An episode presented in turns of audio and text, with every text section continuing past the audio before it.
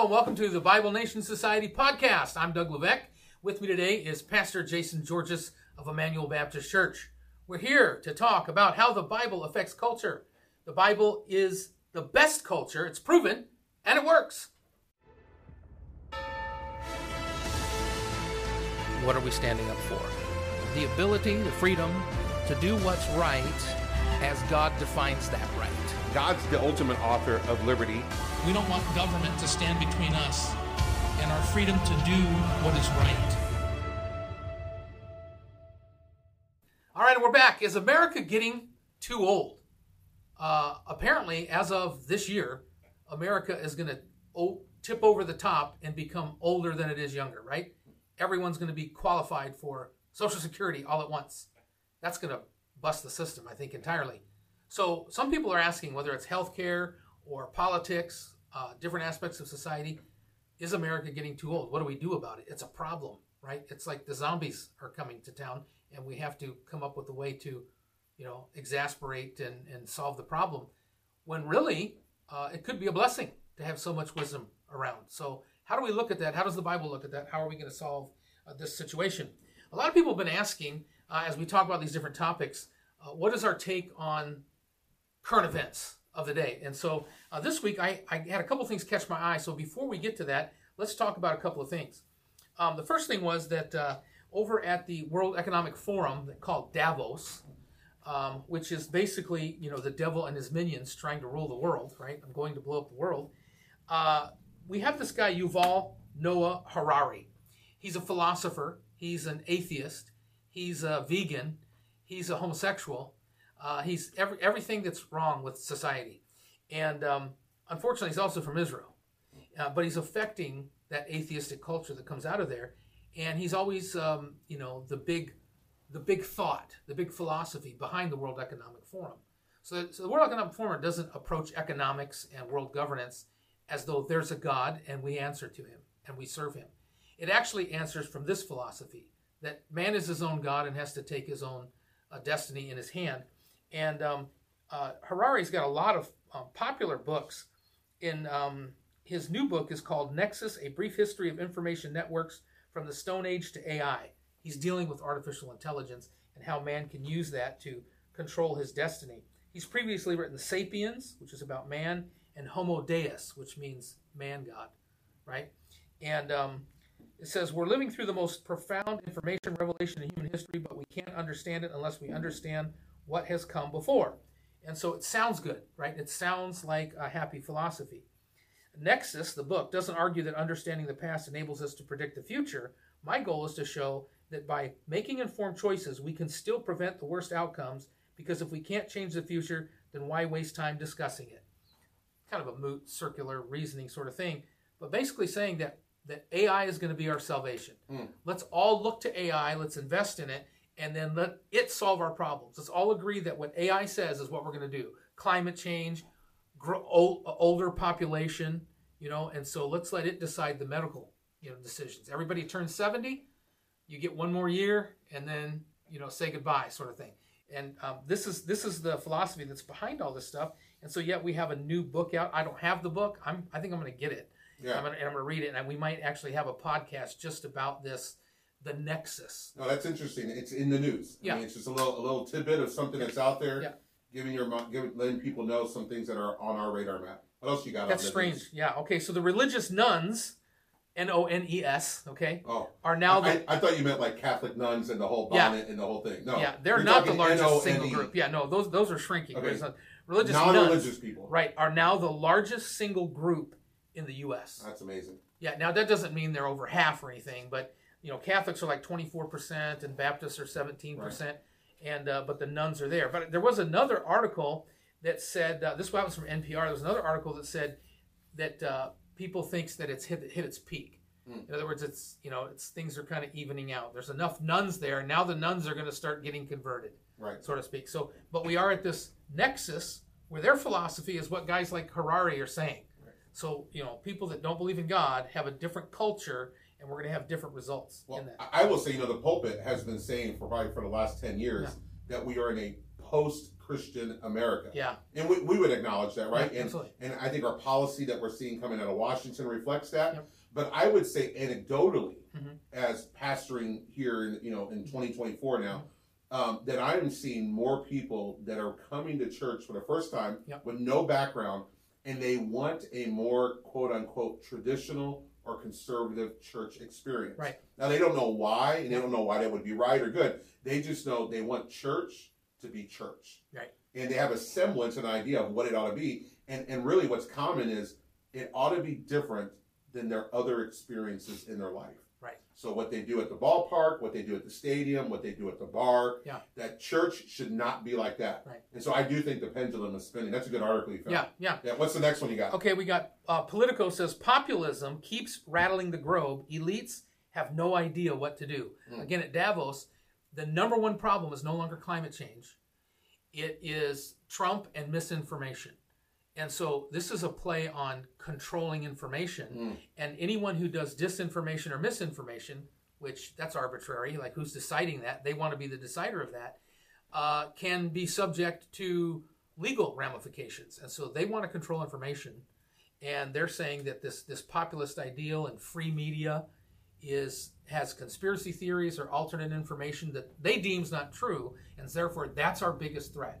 And Davos is saying this is our philosophy, this is where we're going, we're heading to the nexus, and anything that anybody else says is a problem. Mm. And so we need to control information. So this year is about controlling misinformation. And so, um, you know, the Argentina uh, president got got elected, and he's you know he he showed up at Davos and basically gave an incredible speech saying you guys are wrong. You guys are all dead wrong. You've been proven wrong over and over.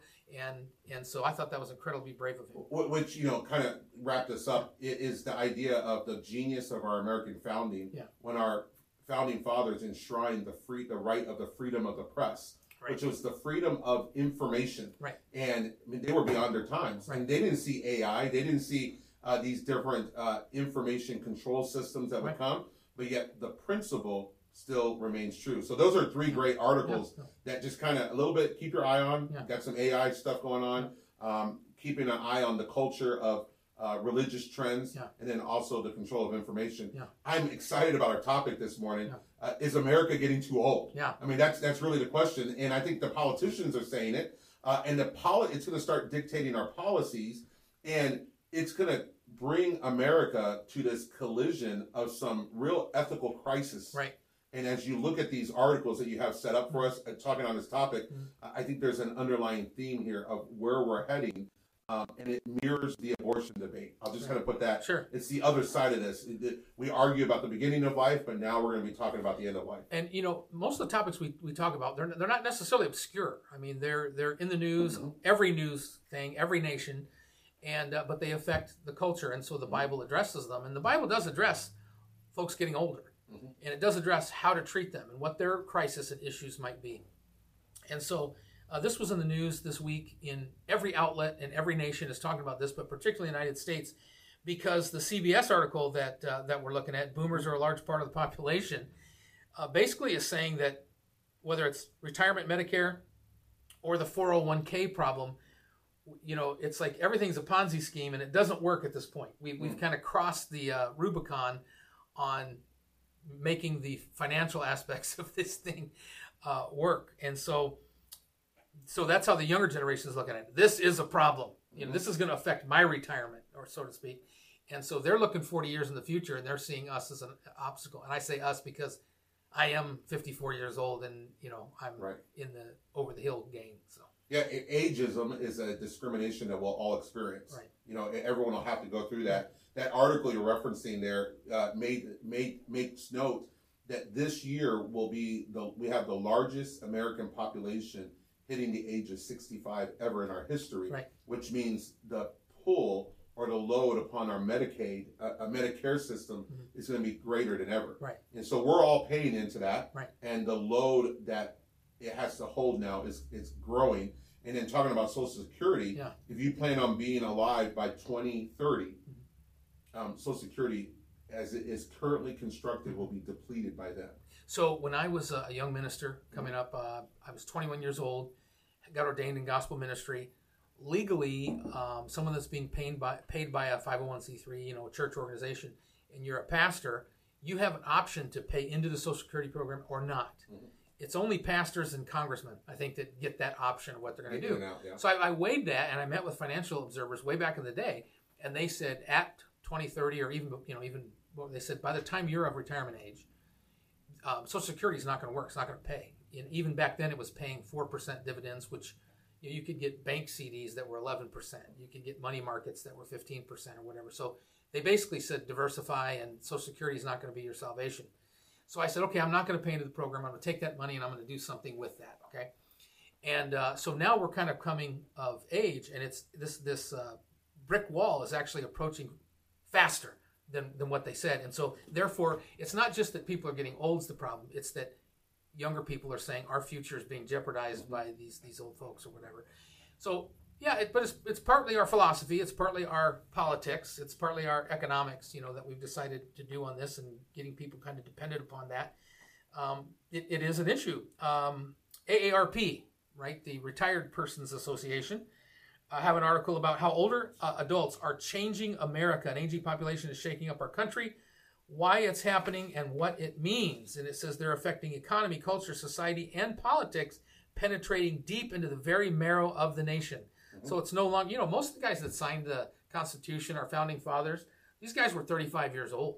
I mean, the old ones were over 40. And of course, the population was, you know, younger. But now we have this situation. We got two guys running for president pushing 80. You know what I mean? And that's never really happened before uh, for us. We, the people at midlife and beyond, represent the third largest economy in the world after China and the U.S. as a whole. Wow. So you think about that. Boomers have the money Right. after the whole China, which is a communist nation, so that people don't own the money, the central government owns the money, and then the U.S. as a whole, which is our full economy, the biggest thing on the planet is boomers in America. So they are the pocketbook. So let's not throw the baby out with the bathwater here. You know, this th- these people are people who have worked, they've earned, they've relied and trusted in the system. Maybe they've falsely relied on a lying system, but nevertheless, you know, they're there and they have something to say. They, they have issue. Um, another one of the statistics the ARP says is that um, uh, the number of workers 65 and older has mushroomed by 117%. In other words, they're not retiring because Social Security isn't covering it. Mm-hmm. It's not paying for it. In a span of 20 years, so over 20 years, that's increased 117%, according to the U.S. Bureau of Labor Statistics. Remarkably, employment of individuals 75 and older has increased by the same percentage, which means people are hitting 65 and they're still working. Right. They're hitting 75 and they're still working because it makes sense. Well, and, and that's twofold. Number Yeah. one, one would argue that it's the necessity, right? They Yeah. have to work because Social Security is not there. Yeah. But we are living longer, Yeah. and we're living longer and more productive lives. Right. 65 today does not look like 65 before. Sure. I mean, back in the day, 65, you were kind of Yep. nursing home, Yep. uh, senior citizen, and yet now our 65 year olds are living like 45 year olds. Over in France, which had the same problem, but they're actually accelerated, uh, Macron, their president, just uh, basically shut the whole country down because he was trying to move the age of retirement back. And I mean, they rioted in the streets. Yeah, yeah, Yeah. They've had the same issue in Japan. And um, here's an article from the Washington Post that talks about the, Japan can teach the world a better way to age. They've had a measure of success in handling this kind of flip flop, upside down situation with retired personnel. But um, course, they're relying on cat cafes and care caregiving robots. Hmm. So they're taking technological, fictional ideas, you know, having the robotic cat as your pet, you're taking care of it, sort of thing. And your, your kids are on the other end of the cat talking to you, hmm. you know, sort of thing. So they're using technology to where the family is in contact. So their culture, even though it's not Christian, mm-hmm. it's pseudo spiritual, mm-hmm. but it's not Christian, and yet they're infused with respecting your elders in Japan. Not every culture is like that, but Japan is, and so the kids do take responsibility for the parents, and that's the only way that they're succeeding because they're ahead of even Europe Right. in that situation. So, you know, I think the United States has biblical culture to look at, but also just has a culture that respects its elders where the, the family takes care of the parents. So there's a couple things to look at to kind of maybe solve what are the perceived problems. Yeah, well, and I think in Japan, and particularly those Asian countries Mhm. that have some form of ancestry worship, they, they bring that in to their culture of, of taking care of their aged ones. Yeah. Um, but uh, th- there is the same mutual respect, and we're going to get this Mhm.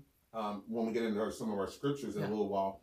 That the Bible teaches us that we ought to respect our elders. Right. Now, not because of of, of um, ancestry worship, Right. uh, but because of their place that they, they Not even because of authority, not Right. even because just because of their elder status. Right. So the Bible is, is does put that out there. And so Japan in a way honors that biblical principle. It's not they don't have a biblical culture, but that particular slice Right. is there. And the problem that every nation is going to face now and that we're facing, they actually are handling well because that little principle is something that they're taking hold of in their culture. Well, and you and you think about how the how the Westerners live and how Easterners live, and of course, a young person or a middle aged person in an Eastern cult, uh, country, they're they're not buying a house for themselves and a house for their parents. Right. They're all living together in a domicile together. Right. And so that concept of needing two thousand square feet, needing four thousand square Right. feet. Which is quite frankly very an American concept. Sure. I mean, our houses are bigger than anyone else's Yeah. homes in America and what we require for living. And our, our property lots and all that. Right. We, you know, we, we just have ranches, you know, in comparison. Yeah. Uh, and Nothing wrong with that. No, but yeah. but that that might the the idea of mom and dad live over there and I live over here may need to break down Sure. because the feasibility of maintaining um, eight thousand square feet for two households is inefficient and not not the best way, and relationally might not even be the best way. Another aspect that you know kids are having to adapt is you know mom and dad's worked one job for 25 30 years and had this retirement from that income or whatever. And young people today are having to work five jobs. They're having to work five gigs to have the same amount of stuff. And so a lot of them are just saying we're not going to do that. We're going minimalist. Yeah. you know they're kind of you know changing the way we do things. And a lot of them are deciding not to get married or not to have kids. Mm. So this is this is the selfish side of that problem because if you could increase the, the junior population right through marriage and childbearing and stuff then you would have an economy that could bear uh, the older people, and and the the, the uh, it wouldn't be an upside down pyramid where you have young people and old, you know, trying to hold all the old people together. But this would sustain that.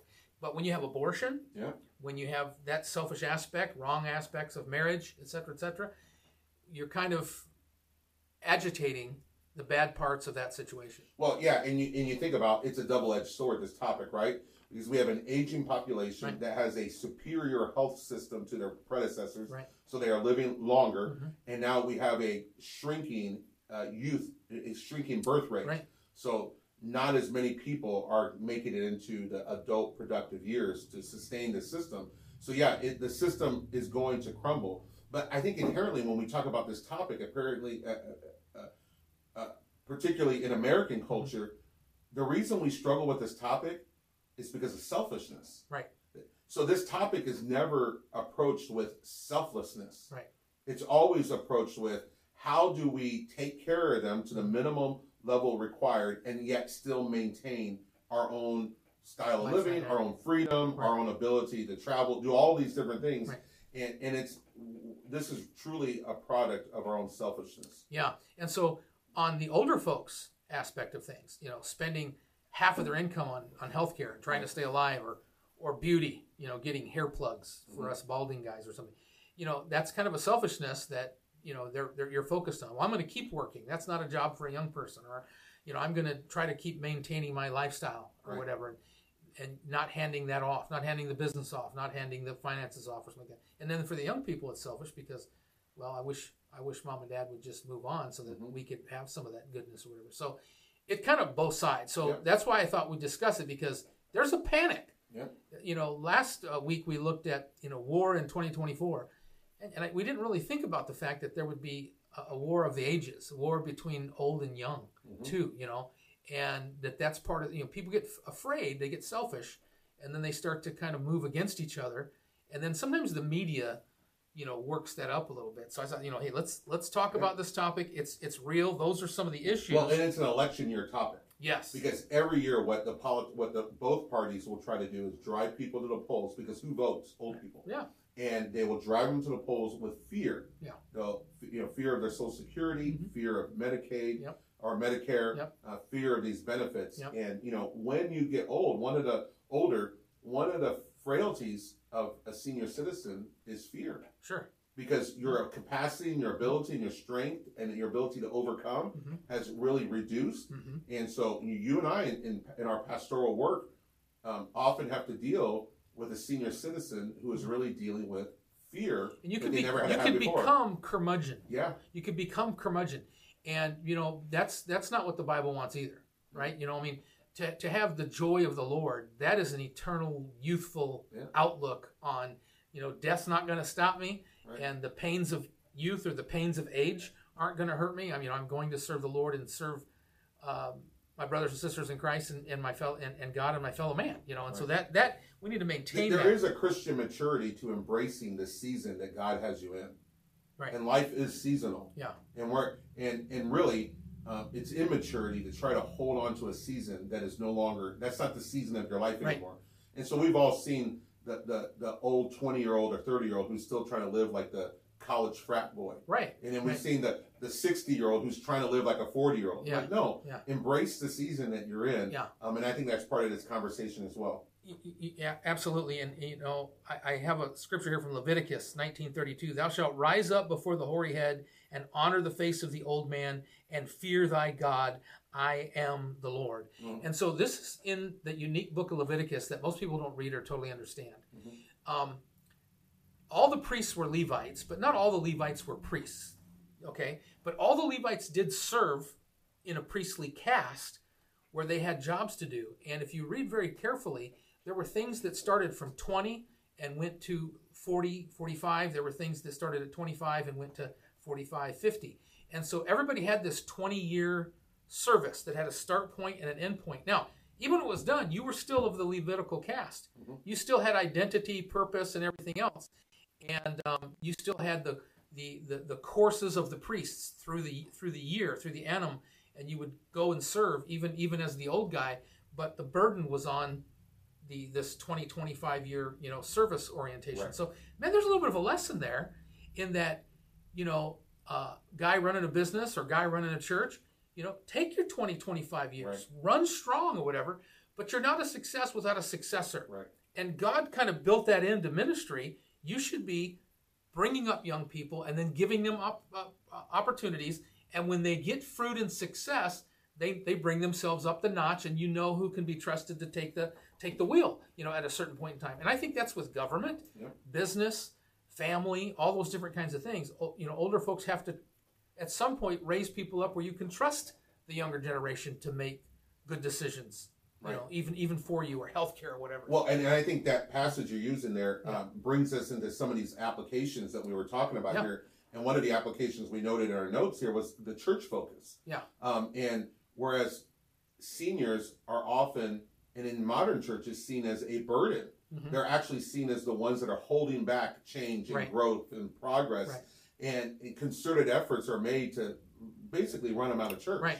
Uh, and and that's the complete wrong perspective Right. uh, that the church ought to have towards our seniors. well and even the they're, idea they're of- not a burden; they ought to let's, be seen as let's have the old person venue and the young person venue right, and that's separating them. That's causing that problem because Right. then when you got to finance something or you have to vote on something, you know these people want a a um, skateboard park at the church, you know, and these people want a travel bus. you know, you got two different things, hundred thousand dollars. You know, what are we going to vote for? And you know, and one's valued, one's not, and so we can't have selfishness and we can't have division. So the church focus, I think, needs to in, number one, we're going to include old folks. We're not we're not leaving them out. Right. Uh, but but number two, we're going to integrate. Church focus has to be integration. right, There has to be the majority of times that we're functioning together. Yeah, old folks can have Bible study at McDonald's, you know, whatever. Young folks can you know go to the um, to the uh, water park or you know whatever we're going to do. But the the uh, there needs to be ninety percent integration in church worship, ministry, evangelism, finance, whole nine yards. The the culture level- of the church needs to include that. to the level that you don't have distinctiveness. You don't you don't have like uh, Right. segregation Right. in the sense of two separate churches that are trying to occupy the same building. And but even more than that, familiarity. Yeah. You know what I mean? Yeah. So so is And there that becomes work for the pastor and the staff. Yes. Yeah. Is there a place for children's ministries? Yes. Yeah. Is there a place for seniors ministry? Right. Yes. Because they it gives you an opportunity to address things that are very particular Mhm. to that season of life.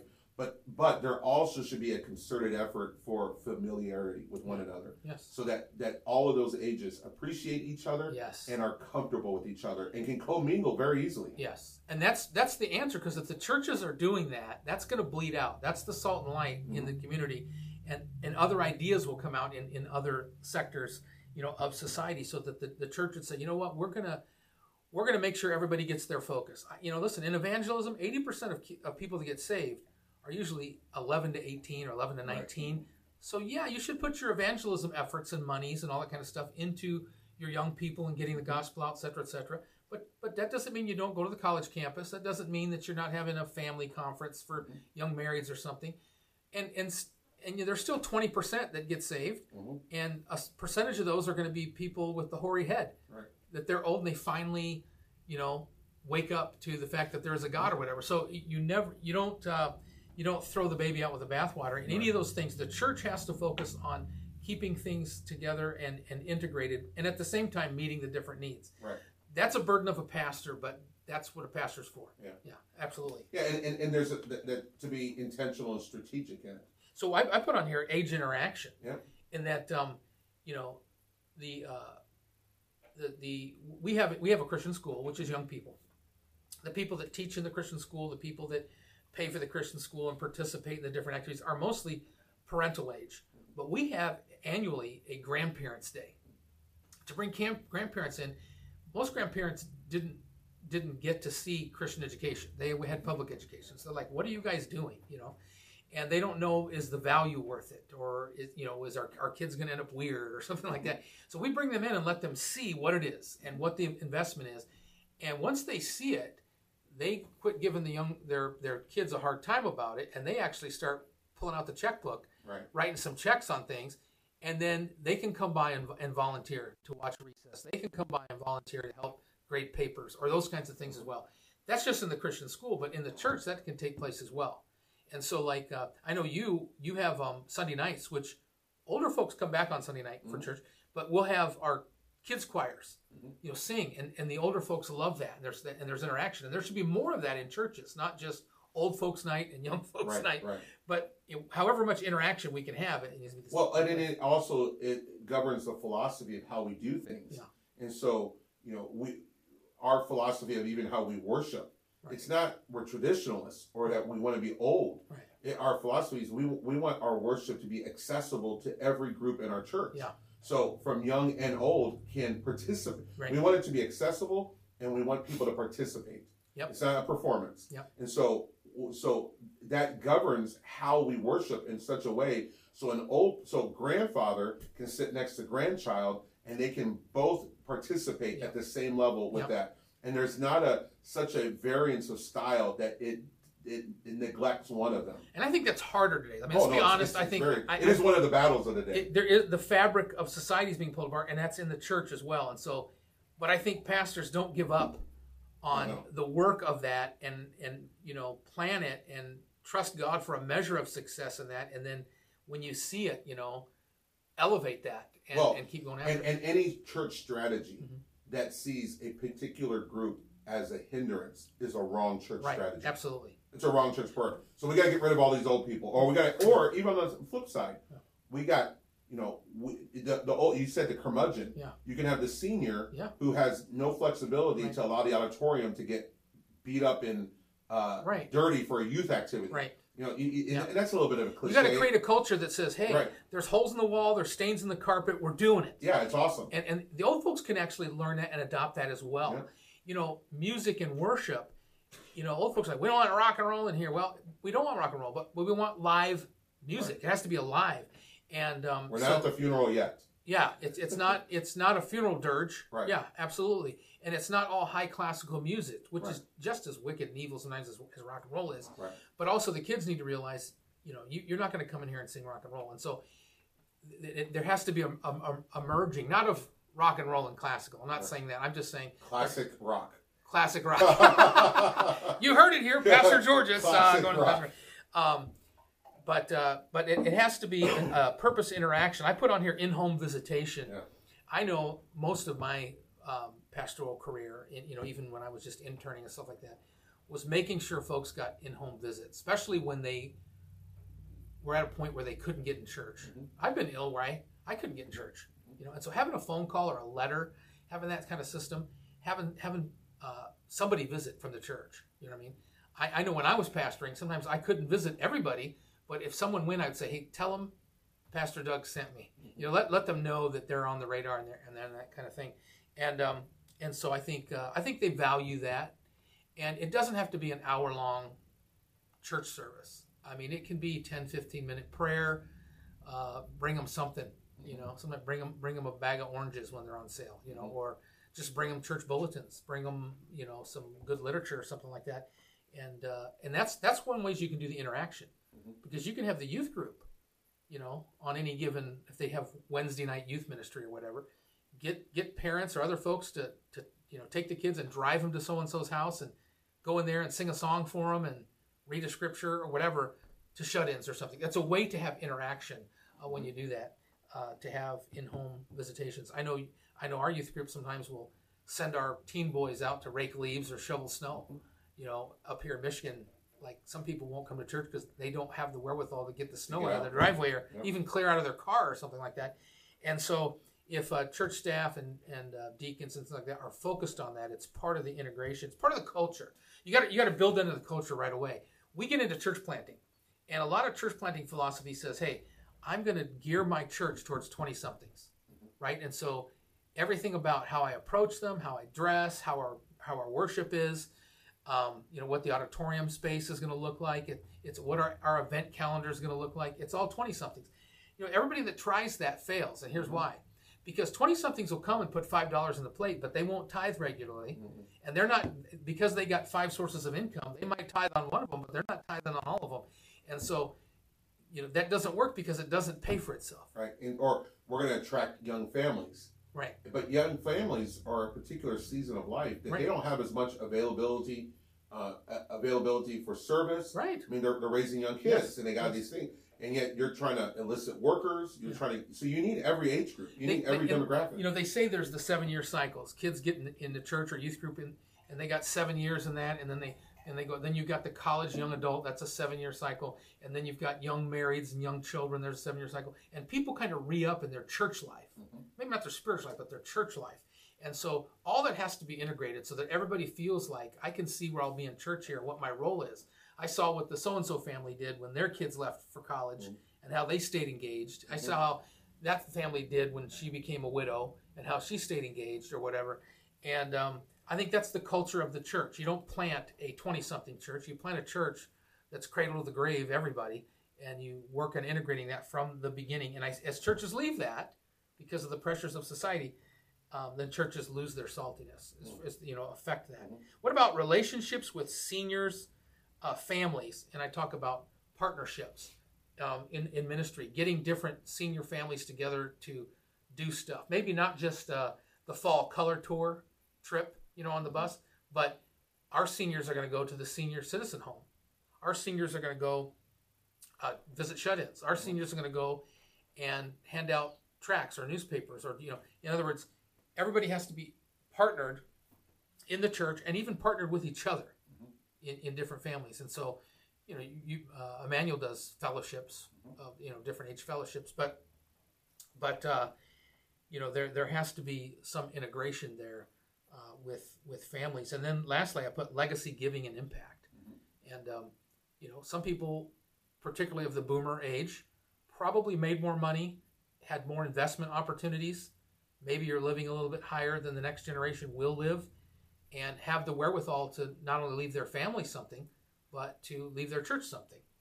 And um, you know, there, there's a lot of people that that that uh, they- they they pass, and it's the it's the church, it's the pastor that says, "Hey, can you guys go in there?" And you end up with their their house and all this kind of stuff, and and nothing's been said, and so you're trying to find family, you know, and so you're not trying to just get whatever they had. If you're if you're an honest broker, I mean, how many times have you know we've been held with this older folk person died, and whatever they had, whatever they were, you know, it's all kind of for us to take care of. We're trying to find family so that they can make decisions. We're trying to find family so that they can get in the house and get the furniture and all that kind of stuff. And then sometimes it's a hassle because we're just trying to take care of the you know the person because they didn't do that. So I think if we build into the culture that you can be a legacy, take care of yourself now, take care of your family now, and help help think that way, help get a person to be proactive for their family's sake, right, and then for their church church's sake, and and be able to include that in the culture without it being a greedy gimme. And, and it really comes down to seniors having a vision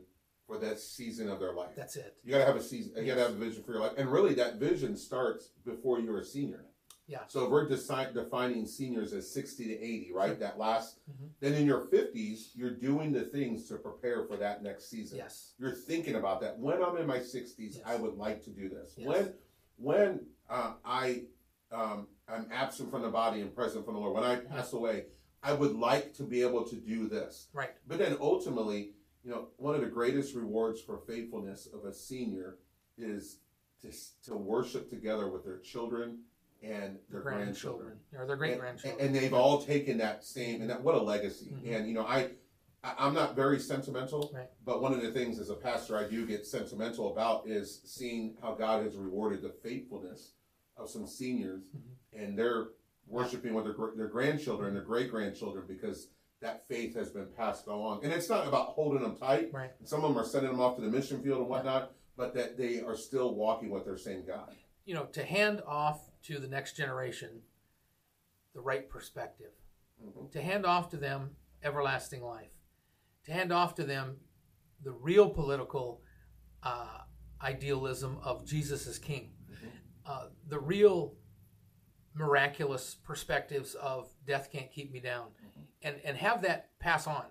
And you know, I would I would hate for my kids just to come to church and say, "Well, we're making Dad proud" or something like that. I would hope they'd have their own relationship with the Lord. But culturally speaking, even if it doesn't pass off personally, if it passes off culturally, and so people they're, they're familiar with going to church, they're not a they're not uh, afraid to bow their head in prayer. That's good for society. That's and that's why I say Bible Nation Right. Society because when we pass that off, at some point it dissipates into nothingness. But where that light is overshadowing a dark culture, even if someone's not saved, they're they're in the light. They're being reflected there, and, and that's what you want to give to society. And this is one of those uh, topics that's splitting society. That's gonna that's in crisis mode, and that the church can really affect. Let's let's read a couple scriptures, Pastor Jason. Yeah. Uh, I'll- read one. You read one. Proverbs sixteen thirty one. The hoary head is a crown of glory if it be found in the way of righteousness. Mm. So it's it's not I'm I'm gray headed. Worship me, Right. respect me. It's I'm I'm the hoary head, but I've got the crown of righteousness on me. You're, that's worthy of of respect. Psalm 71 and 9 says, Cast me not off in the time of old age, forsake me not when my strength faileth. Mm. So there's appeal. That's a prayer. Yeah, Yeah, it's a prayer. it's a prayer. Uh, and then he goes on, 92 and 14. Mm-hmm.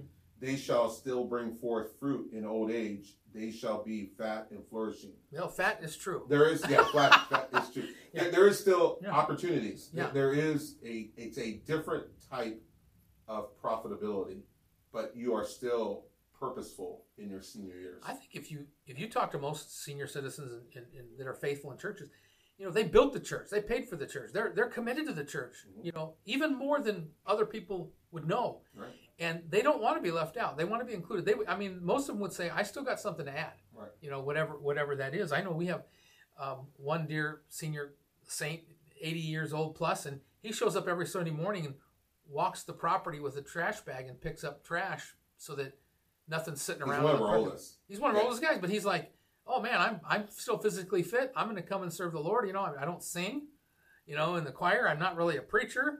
You know, I can't do all the work days like I used to, but I can still come on Sunday. And part of his worship is coming and do that. And to me, I you know I hope our young people see it. Yeah. I, you know, I hope our young people see it and integrate, and, and that someone would go out and work with him Yeah, walk you a know, lot. every He, Sunday. wa- he walks a lot, Inter- picks up trash. interact with them yeah Yep. and then isaiah 46 4 and even to your old age i am he and even to the hoar's head will i carry you i have made and i will bear even i will carry and i will deliver you Mm. and you know that's the message is god's not just the god of the young Mhm. he's the god of the old and people see him when they're young and make decisions but people need him when they're old you know because he, he's the one that carries them you know one of the things that comes with, with old age is is the old brain the old mind, the old memory starts to be affected. And that creates sometimes a fear or apprehension. Mm-hmm. And it doesn't help when young people are trying to push you aside. Right. in the church or anywhere else. And and so they need to rely upon God. God sees you, He knows you, He'll carry you.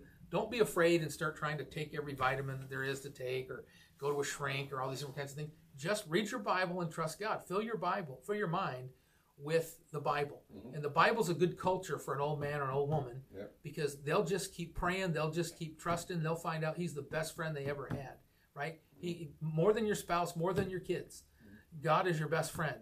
And I'll tell you, Japan's doing a good job at respecting their elders, but America could do even a better job if old folks themselves would wear the crown of righteousness mm. and they would not act afraid and they would not act selfish, but they would just love the Lord Jesus Christ with all of their heart, all the days of their life, show no fear, pave the road, you know, put the signs up, paint the paint the road with the- and and let people see how it's done. So this is not just a charge to young people. Mm-hmm. It's a charge to old people too. To let your light so shine before men that they may see your good works and glorify your Father which is in heaven.